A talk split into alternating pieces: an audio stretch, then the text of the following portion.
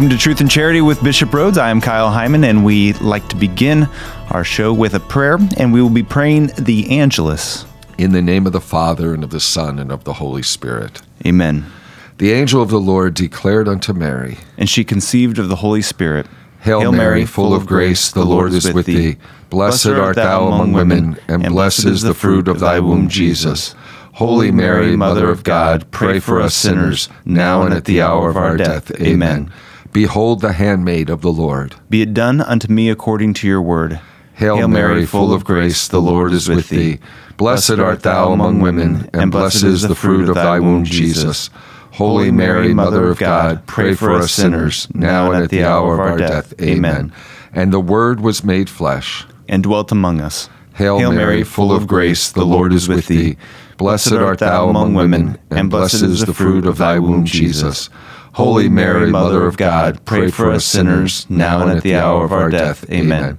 Pray for us, O Holy Mother of God. That we may be made worthy of the promises of Christ. Let us pray. Pour forth, we beseech you, O Lord, your grace into our hearts, that we, to whom the incarnation of Christ your Son was made known by the message of an angel, may, by his passion and cross, be brought to the glory of his resurrection through the same Christ our Lord. Amen. In the name of the Father, and of the Son, and of the Holy Spirit. Amen. Welcome to Truth and Charity with Bishop Rhoades, brought to you in part by Notre Dame Federal Credit Union. We're starting this week's episode with Kyle and Bishop having a conversation about the current moral crisis the church is experiencing, including the scandal surrounding former Cardinal Theodore McCarrick and the grand jury report, which details the sexual abuse of minors in six Pennsylvania dioceses. Before their conversation begins, we'd like to play for you a recording of the press conference Bishop Rhoades gave shortly after the grand jury report was released last week.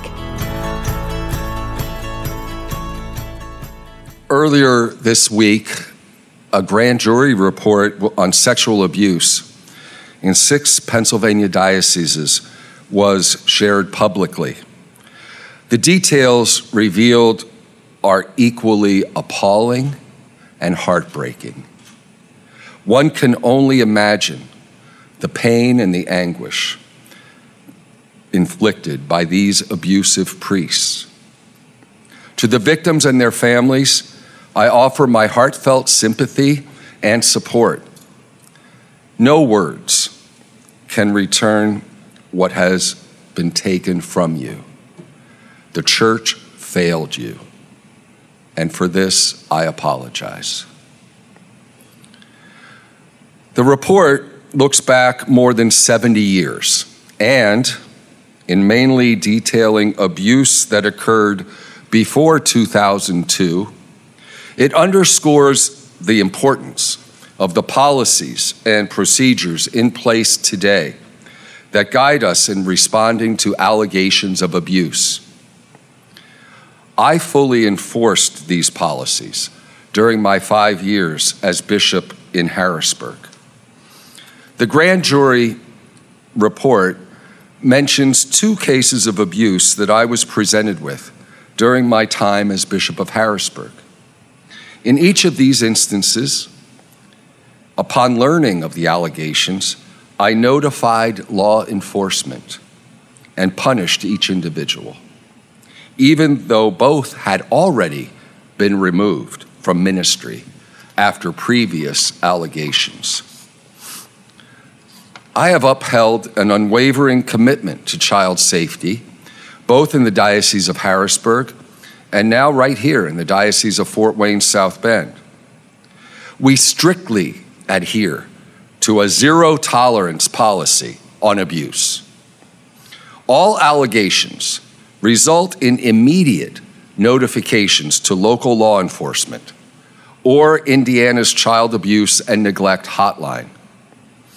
We remove any credibly accused priest who is serving in a ministry capacity, and we notify the parish and the public. To be clear, during my tenure as bishop, I have publicly released the name of every priest that I have removed from ministry. as a result of a credible allegation of sexual abuse of a minor. As leaders, we have an obligation to protect the vulnerable who cannot protect themselves. As a bishop, I have worked to ex- expose and punish those responsible for abuse. If the Pennsylvania grand jury report taught us anything, it's that victims deserve to see the names of their abusers made public for all to see, for everyone to know the pain caused by these priests. However, releasing the names of previous credibly accused abusers is not widely done. Only about one in four dioceses across the country have taken this step. Today, I am announcing that the Diocese of Fort Wayne South Bend will begin the process of collecting and releasing the names of all individuals who have been credibly accused of abuse. It is my hope that by releasing these names, the innocent victims of these horrific and heartbreaking crimes can finally begin the process of healing. As we've seen in Pennsylvania, this report and the listing of abusers has prompted new victims to come forward. Whether it's now or following the posting of our list, I want the people of Fort Wayne and South Bend to know this. If you or someone you know is a victim of abuse, there are things you can do. Report it to the police. Call an abuse crisis hotline. Reach out to the victim assistance coordinator for the diocese. In the shadow of this report, we must make an effort to regain the trust of our faithful and the communities we serve. We must be vigilant in our efforts to protect our youth.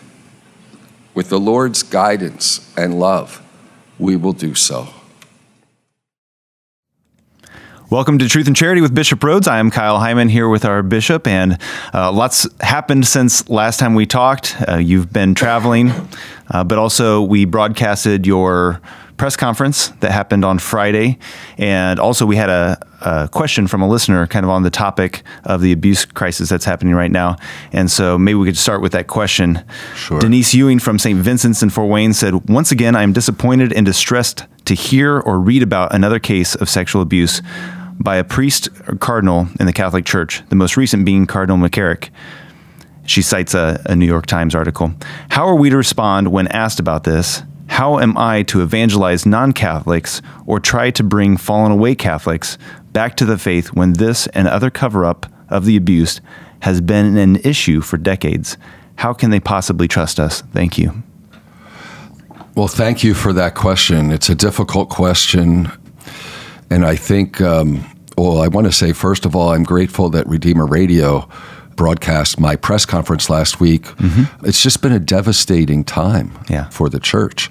This revelation of the horrible sexual abuse of minors by clergy that we read about in the Pennsylvania grand jury report, six dioceses.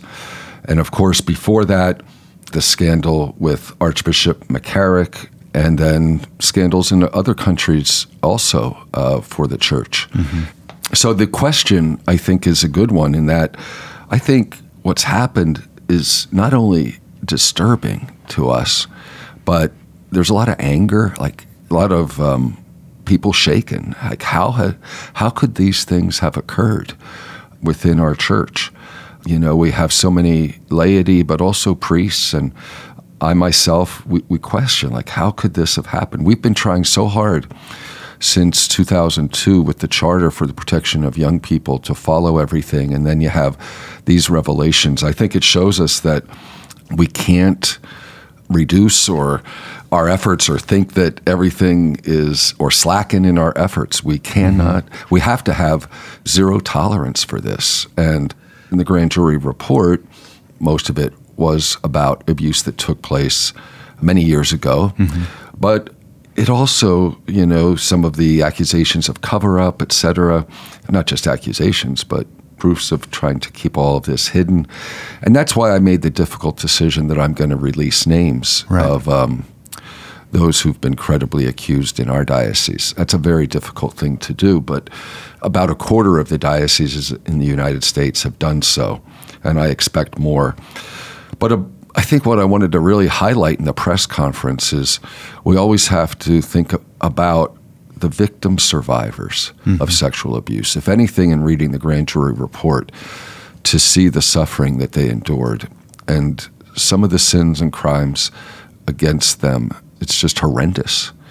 So, you know, our prayers and our efforts for healing, we have, a, we've done a lot here in our own diocese, I think, to help uh, victim survivors and I think everyone's more aware of that, the terrible harm caused by sexual abuse of minors in particular.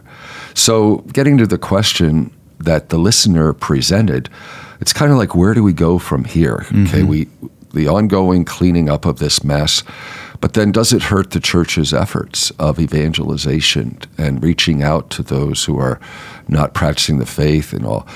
I think this definitely does sure. hurt. I think it can shake our our faith, mm-hmm. and uh, but I think sometimes of church history there have been periods in church history of corruption where things were really bad, including in the area of immorality of clergy, mm-hmm. and the church got through those times, and you know it's interesting how saints arose during those times too, mm. and there was a purification that took place you know, we're dealing here with the reality of sin, human sin. So we have to continue to try to eradicate this cancer that's in the body of Christ, the church. And I think still we have to cling to Christ in all of this. We see the human failings of bishops and, and priests and other church personnel, but our faith isn't in human beings, our faith is in the Lord. I mean, that's, that's how I uh, handle it myself is yeah. trying to cling to Christ and maybe to try to be holier ourselves because in the purification that's needed, you know, I think the best thing is is our witness to others because it is hard to evangelize given how the image of the church has been so tarnished. All we can do, I think, is pray and bear good witness to our faith, to show the good side of the Catholic Church while we continue to correct and eradicate the things that are on the dark side. Are there changes being made within uh, either diocesan structures or even more on a, a, national or international level as far as preventing this from happening in the future? Well, our policies for prote- youth protection are already very good in our diocese. I mean, mm-hmm. we're always looking at them to see if there's ways that we can improve them. But I think where, where there's been a, avoid is what do you do with um, bishops who abuse or cover up? Sure. So that's what's going to be looked at, I think, on the national. Well, there have been proposals already mm-hmm. from Cardinal DiNardo, and uh, who's the president of the United States Conference of Catholic Bishops, um, so that that there'd be some way. Obviously, the situation of what happened with Archbishop McCarrick, there needs to be a thorough investigation. Mm-hmm. Like, how did that happen? Who knew that he had been uh, abusing. Right. So those things need to happen. As far as disciplining bishops, that that only comes from the Pope. It only comes from the Vatican. So that's that's certainly being looked at. I'm sure by Rome, and maybe they'll empower the local Episcopal conference or or whatever or um, and we need lay involvement in this you know definitely. Like in our diocese we have the diocesan review board which is mostly all laity mm. and they're experts in this area. So they're a great assistance to me when we receive complaints or allegations of sexual abuse. I do rely on their counsel and their expertise. So uh, we'll just have to, to wait and see as far as what's going to happen on the level of the vatican but um, there needs to be some additional, obviously, safeguards so that this terrible thing will never happen again. There's been some in social media posts and things like that saying that they're leaving the church over this. Do you have any message for those that feel like that's the, the proper response to a situation like this? I mean, I think that's when I hear that response, it it saddens me so much, you know. But I think when there is these terrible things, it, it does, as I said earlier, it shakes people's faith. Mm-hmm. And um, I would just hope and pray that they'll return, that they'll realize that this human side of sin isn't the t- isn't uh, the Catholic Church itself. You know, there's so much good, and there's so much, so many holy priests and mm-hmm. so many holy people. We have the sacraments. Um, this is the church that Jesus established, but human beings make a mess of things, and uh, as I said, our faith is can't be in the human beings or even our in the hierarchy. It, it has to be in in the Lord. That's number one. All right. Well, for those that would like to see the press conference, the video is available. You can go to the diocesan website, diocesefwsb.org, and you can see the uh, video of the press conference as well as a written transcript of the press conference available there. Uh, we did broadcast that on Redeemer Radio.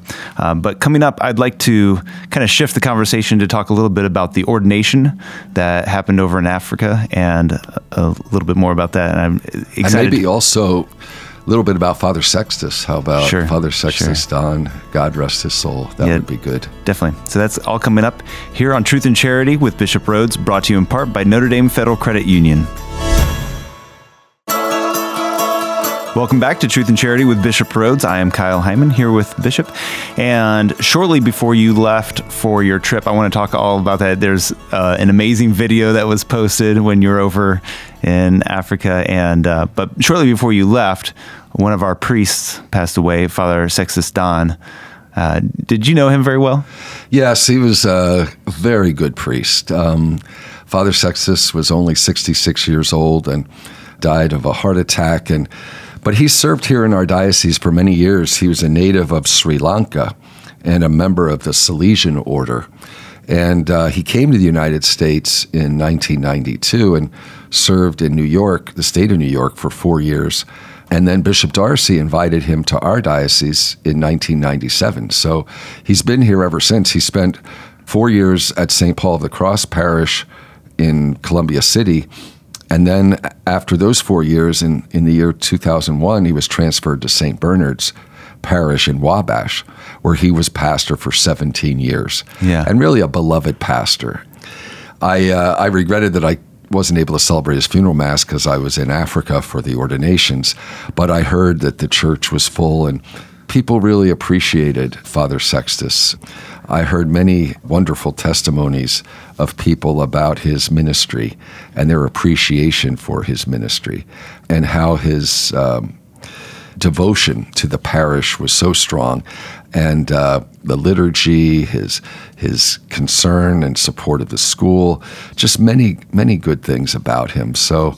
So let's all maybe we could just say a little prayer as we do so often for the faithful departed for Father Sextus, eternal rest grant unto him, O Lord, and let perpetual light shine upon him. May he rest in peace. Amen. Amen. All right, yeah. And actually, Father Sextus was uh, concelebrating at our wedding. My wife's family was was close to him, being uh, from Columbia City, and so okay. yeah, a great man. Well, while you were in Nigeria, this is quite an interesting trip. I don't even know how it how it came about that you went over there for this ordination. Is this a common thing that U.S. bishops would go abroad to ordain men? It's not real common, but um, the Congregation of the Holy Spirit, also called Spiritans or Holy Ghost Fathers, have been asking me to come over for ordinations for, for years now, and I finally said yes. And we have a connection because we have eight priests from Nigeria who are Spiritans, member of the members of the Congregation of the Holy Spirit. Okay. So they've been supplying priests for us. So we have a few of the priests that are here are uh, at Notre Dame teaching, but we also have some who are serving in our parishes. Father Lawrence at St. Therese in Fort Wayne, the pastor, He's a Spiritan priest. Okay. As well as Father Joachim, who lives at St. Patrick's Rectory in South Bend and is the chaplain at Memorial Hospital. He accompanied me on the trip. Oh, good. Father Joachim. So that was really nice. And I even got to have a meal with his family. Also, Father Charles, who's an associate at St. John the Baptist in New Haven, and Father Mark and Amali, who has served here and attended Notre Dame and will be replacing Father Charles at St. John the Baptist, New Haven, is also a Spiritan.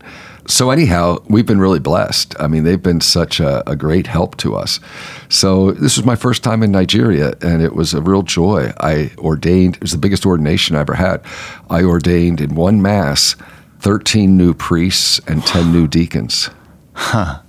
Is that typical for that order to have that many vocations? Yes. You know, I think uh, Nigeria at least in Africa, but maybe even beyond, has the largest number of vocations, priestly vocations, and uh, hmm. they uh, they have yeah, a ton of young men in the seminary.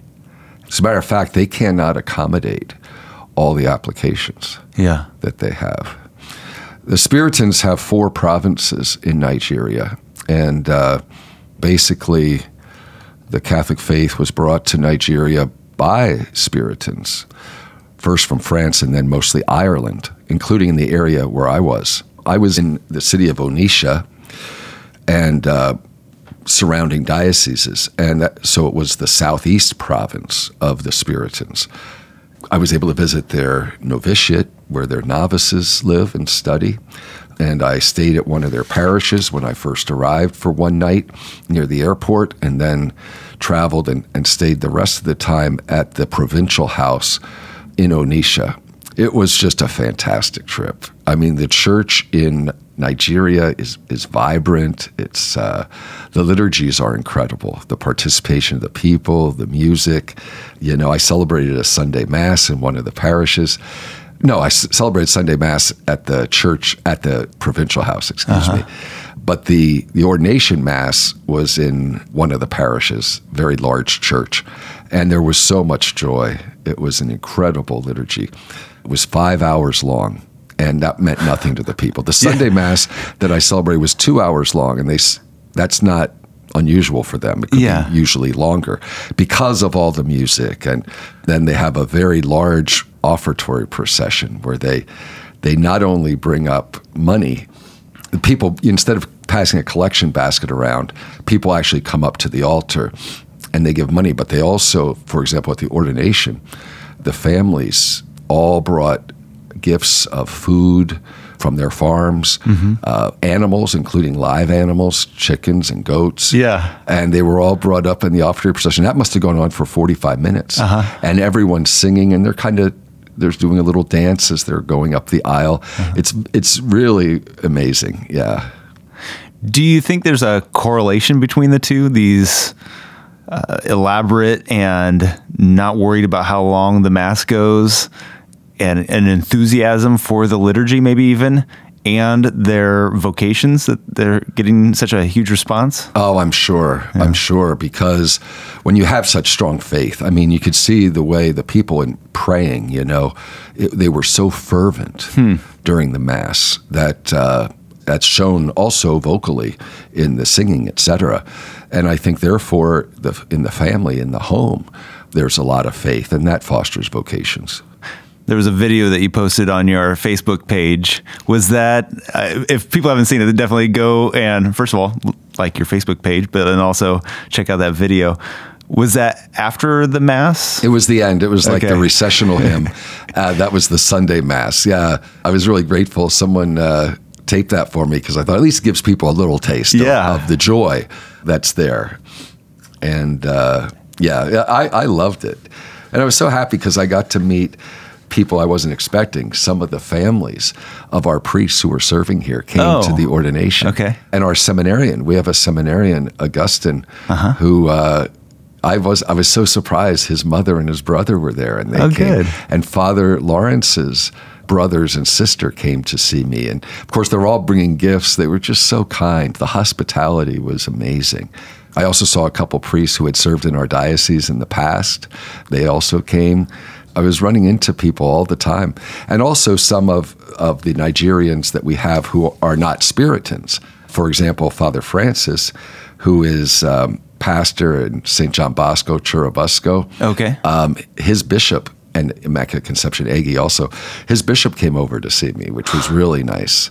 And then the bishop of the uh, where I had the ordination, he arrived at the ordination very near the end. Oh, really? Just to give a greeting, and that was very kind. Bishop Hilary of the Diocese of Nnewi.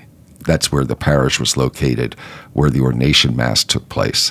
And then, of course, at the uh, Archdiocese of Onitsha, the Archbishop had me to his house for dinner. I was hosted the whole time by the provincial superior, Father Greg, who um, really took good care of me. And but it was busy. I mean, there was there was um, a lot of meeting of people, and yeah, it was a great trip.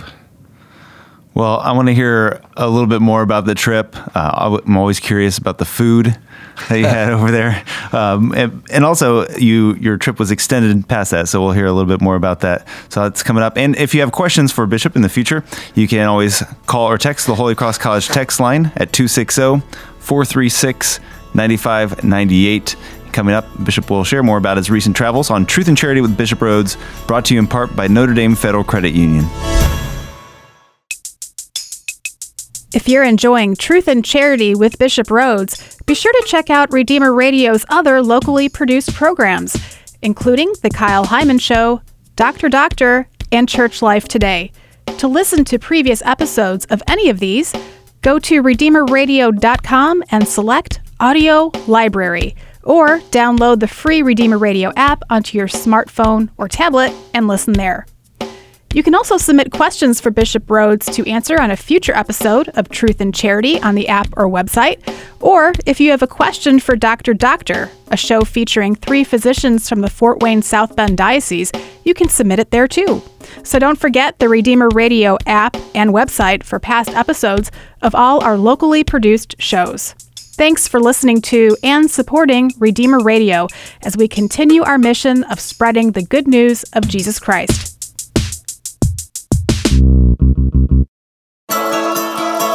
Welcome back to Truth and Charity with Bishop Rhoades. I'm Kyle Heimann, and we've been talking about your recent trip to Nigeria to ordain. Uh, did you say 13? 13 priests and 10 deacons. So amazing. So w- there was not another bishop there for the ordination? No, he just came at the end. Yeah. So is there a reason why he didn't do the ordination? Well, that's because they, they invited me. Yeah. but he's fine. I mean, he, he had to give approval for that. Sure. Um, but, you know, with religious orders, even here in our diocese, I don't have all the ordinations of oh, the Holy okay. Cross priests and deacons.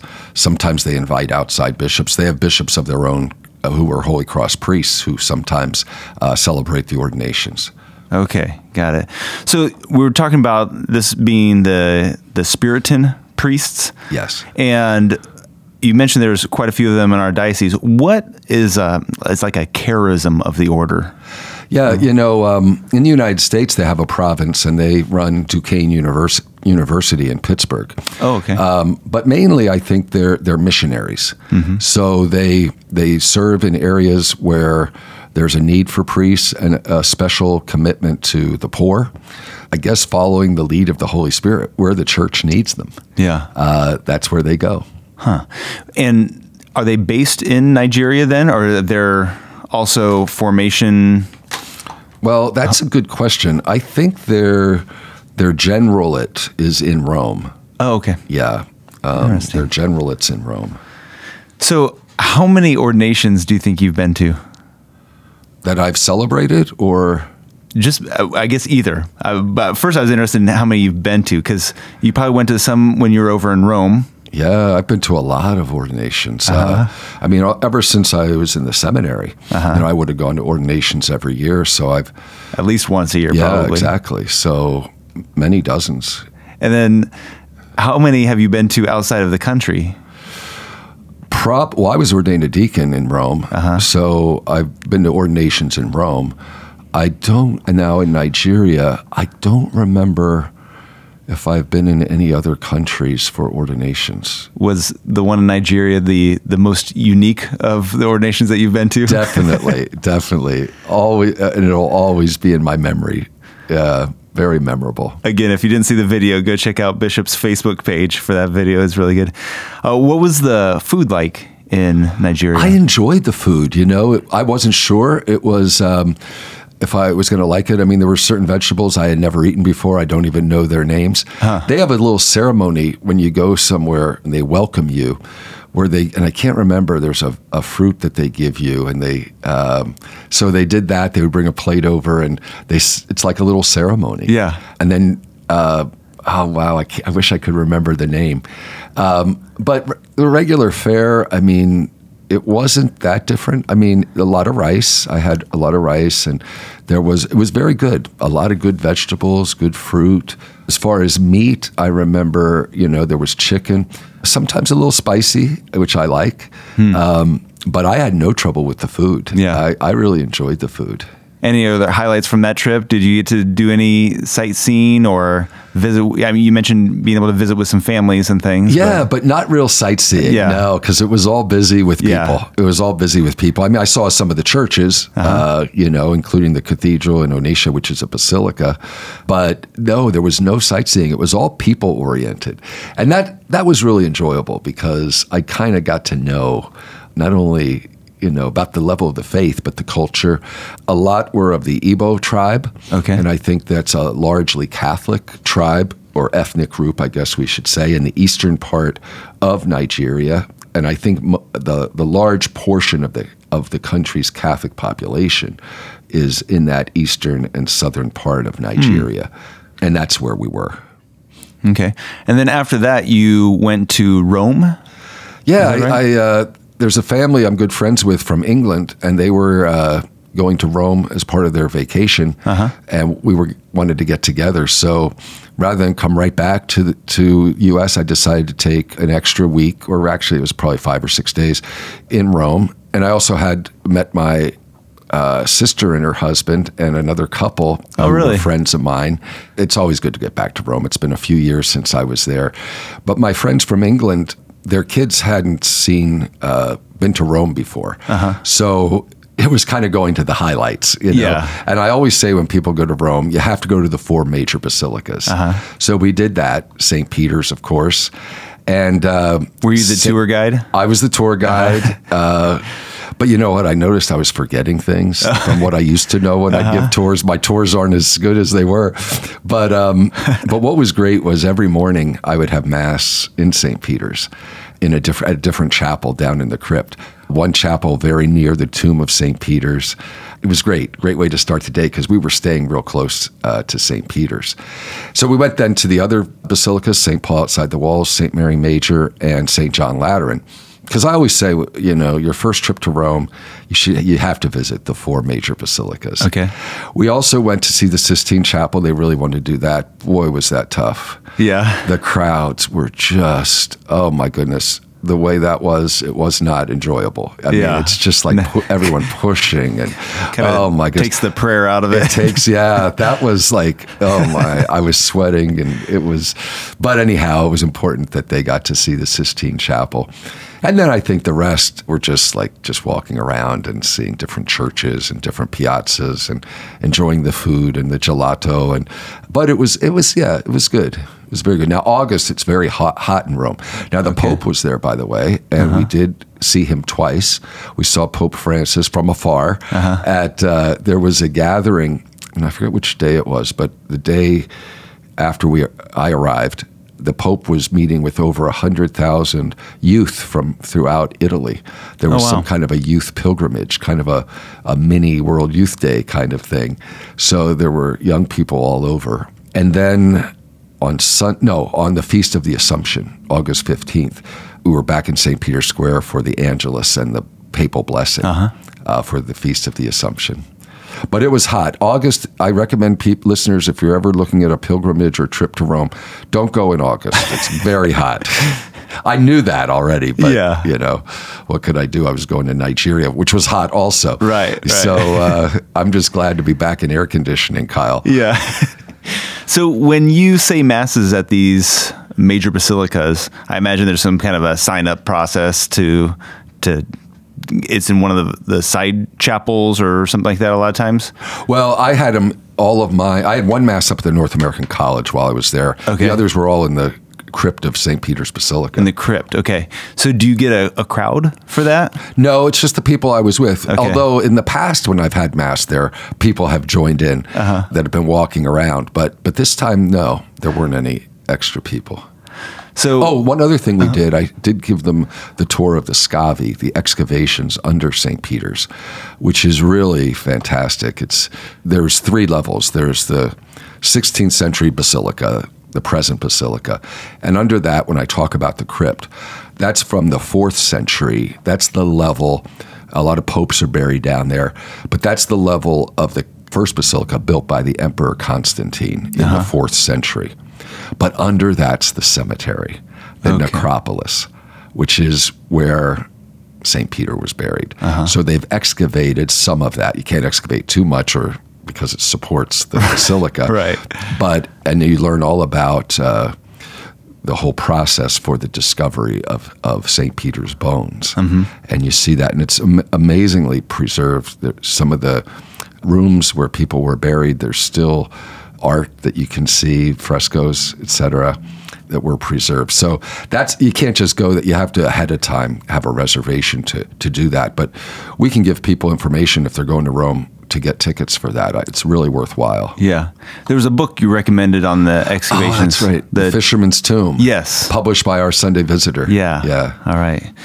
Well, it sounds like you were working the whole time. Like you're either at an ordination, you're meeting with families, you're giving tours. Yeah, Did you get a chance to relax, or do you have a? I had fun, but I, I it wasn't a, a restful vacation. No, it wasn't really. All right. Well, if you have any questions for Bishop, you can go to redeemerradio.com slash ask Bishop. You can call or text the Holy Cross College text line at 260-436-9598. And we have more coming up right here on Truth and Charity with Bishop Rhoades, brought to you in part by Notre Dame Federal Credit Union. Welcome back to Truth and Charity with Bishop Rhoades. I am Kyle Heimann here with our bishop, and you, we've mentioned that you've just gotten back from traveling, a bunch of ordinations, visited in Rome, uh, also a big mass that you recently celebrated. Can you tell us about that? Yes, on Sunday, I had a mass at the Ancilla Domini Chapel in Donaldson for the poor handmaids of Jesus Christ. And I think maybe some of the listeners know that the foundress of the poor handmaids will be canonized a saint in October at that same ceremony when Pope Paul VI and Archbishop Romero will be canonized. So they get all the news. Right. but Mother Mary Catherine Kasper, uh-huh. the foundress of the Poor Handmaids of Jesus Christ, will be canonized in October, and I'll be going back to Donaldson to have a diocesan mass uh, celebrating her canonization uh, in in November. But I was there this past Sunday because we're celebrating also this year the Poor Handmaids. Their the 150th anniversary of their arrival in the United States. So we had a full chapel. And by the way, if, if you haven't, if listeners haven't been to Ancilla Domini in Donaldson, it's one of the, I think, one of the prettiest churches in our diocese. And it's the mother house for the province. The poor handmaids came here from Germany. They were a German religious congregation that Mother Mary Catherine founded. And I think it was only about 16 years after their founding that uh, eight of them were sent here to the United States, to our diocese. They were invited by our first bishop, Bishop John Henry Luers. Uh-huh. So that's what we were celebrating on Sunday, and it was really neat. In the offertory procession, the sisters brought up a pair of shoes that Mother Mary Catherine wore. Oh. So that would be a second class relic. Yeah. Um, but a lot of the sisters were there. There were former sisters, there were families of the sisters, workers who work at, at Donaldson because the sisters have a lot of ministries. Excuse me, in Donaldson. I still have a cold from my trip, by the way. um, they have um, the Catherine Kasper Home. They have Ancilla College and, and, uh, and a retreat center. Uh, Lindenwood, it's called. So there's a lot of ministries the sisters have there. But the poor handmaids are a really important part of our diocesan history. Mm-hmm. When they came, the eight sisters that were sent by Mother Mary Catherine, by the way, the, at that point there were like 270 some sisters in the congregation, and something like 230 some of them volunteered to come to America, which would have been quite a sacrifice. But the eight who Mother Mary Catherine sent came on boat. They were seasick. Actually, on Sunday, I, I looked and I saw that would have been their sixth day of their 11 day voyage. Huh. Um, but they uh, arrived in New York and then they rested in New York for two days and then came by train to Fort Wayne. And they arrived, and I think they arrived in Fort Wayne on August 28th, but I don't have my homily. It was in my homily. okay. I wish I would have brought it here.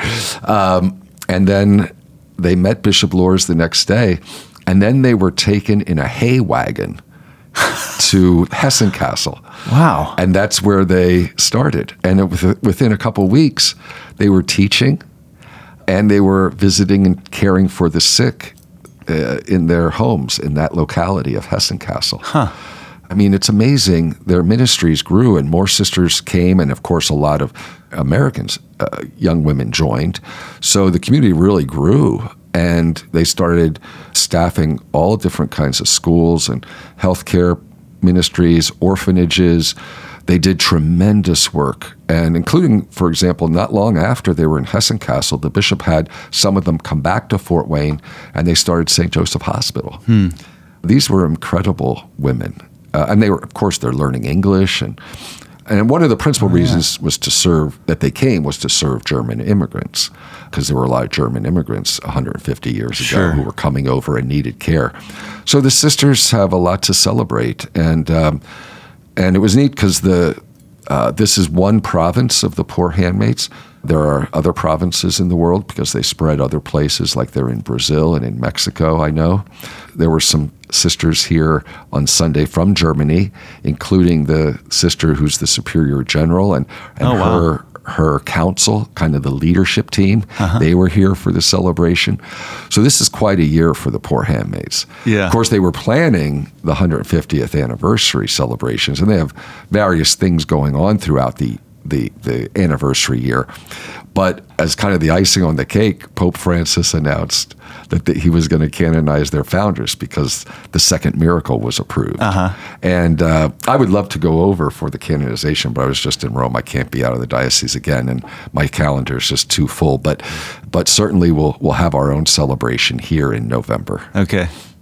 And their chapel, the Ancilla Domini? Yes, ha- Ancilla Domini is Latin and it means handmaid of the Lord. Oh, so Ancilla Okay. College, Uh-huh. you know, it's handmaid college. Gotcha. Uh, Ancilla Domini is the name of the chapel, and they have a beautiful statue of the Annunciation. That's when Mary said to uh, Gabriel. I am the handmaid of the Lord. Let it be done to me according to your will. Mm-hmm. So they have a beautiful, uh, above the main altar, statue of the Annunciation, both with Mary and the Archangel Gabriel. Uh-huh. The only thing is the the chapel is not air conditioned. okay. So I, uh, but they had the rite of sprinkling. So I was sprinkling extra holy water. and Uh, People were very grateful being for generous. that. Holy what? well, I've never been there. It, can you just stop in and visit? I and think so. Spend some time Yeah. in prayer and Yeah, I think I know so. they do official retreats and things like that as well. If you want to do something more formal, but I, if- you know, I can't say for sure what their hours are, but Okay. I, maybe I would. I would bet you could check online. uh, Sure. Look it up before you go, and, and make sure. Yeah. sounds like that'd be a great trip for a family to It go is. up there for an afternoon. It's and if people don't know where Donaldson is, it's it's uh, a little bit west of Plymouth, just a couple miles. So it's really not that far. Certainly, it's closer to South Bend for our listeners in the South Bend area. But Mm-hmm. even from Fort Wayne, I think it was an hour and a half, maybe an hour and forty-five minutes for me to get there. Okay. And their website is poorhandmaids.org. Pretty simple. Good. So you can find them. All right. Well, it sounds like you've been very busy and a lot of exciting things. Also, some some very important things that you've had to address.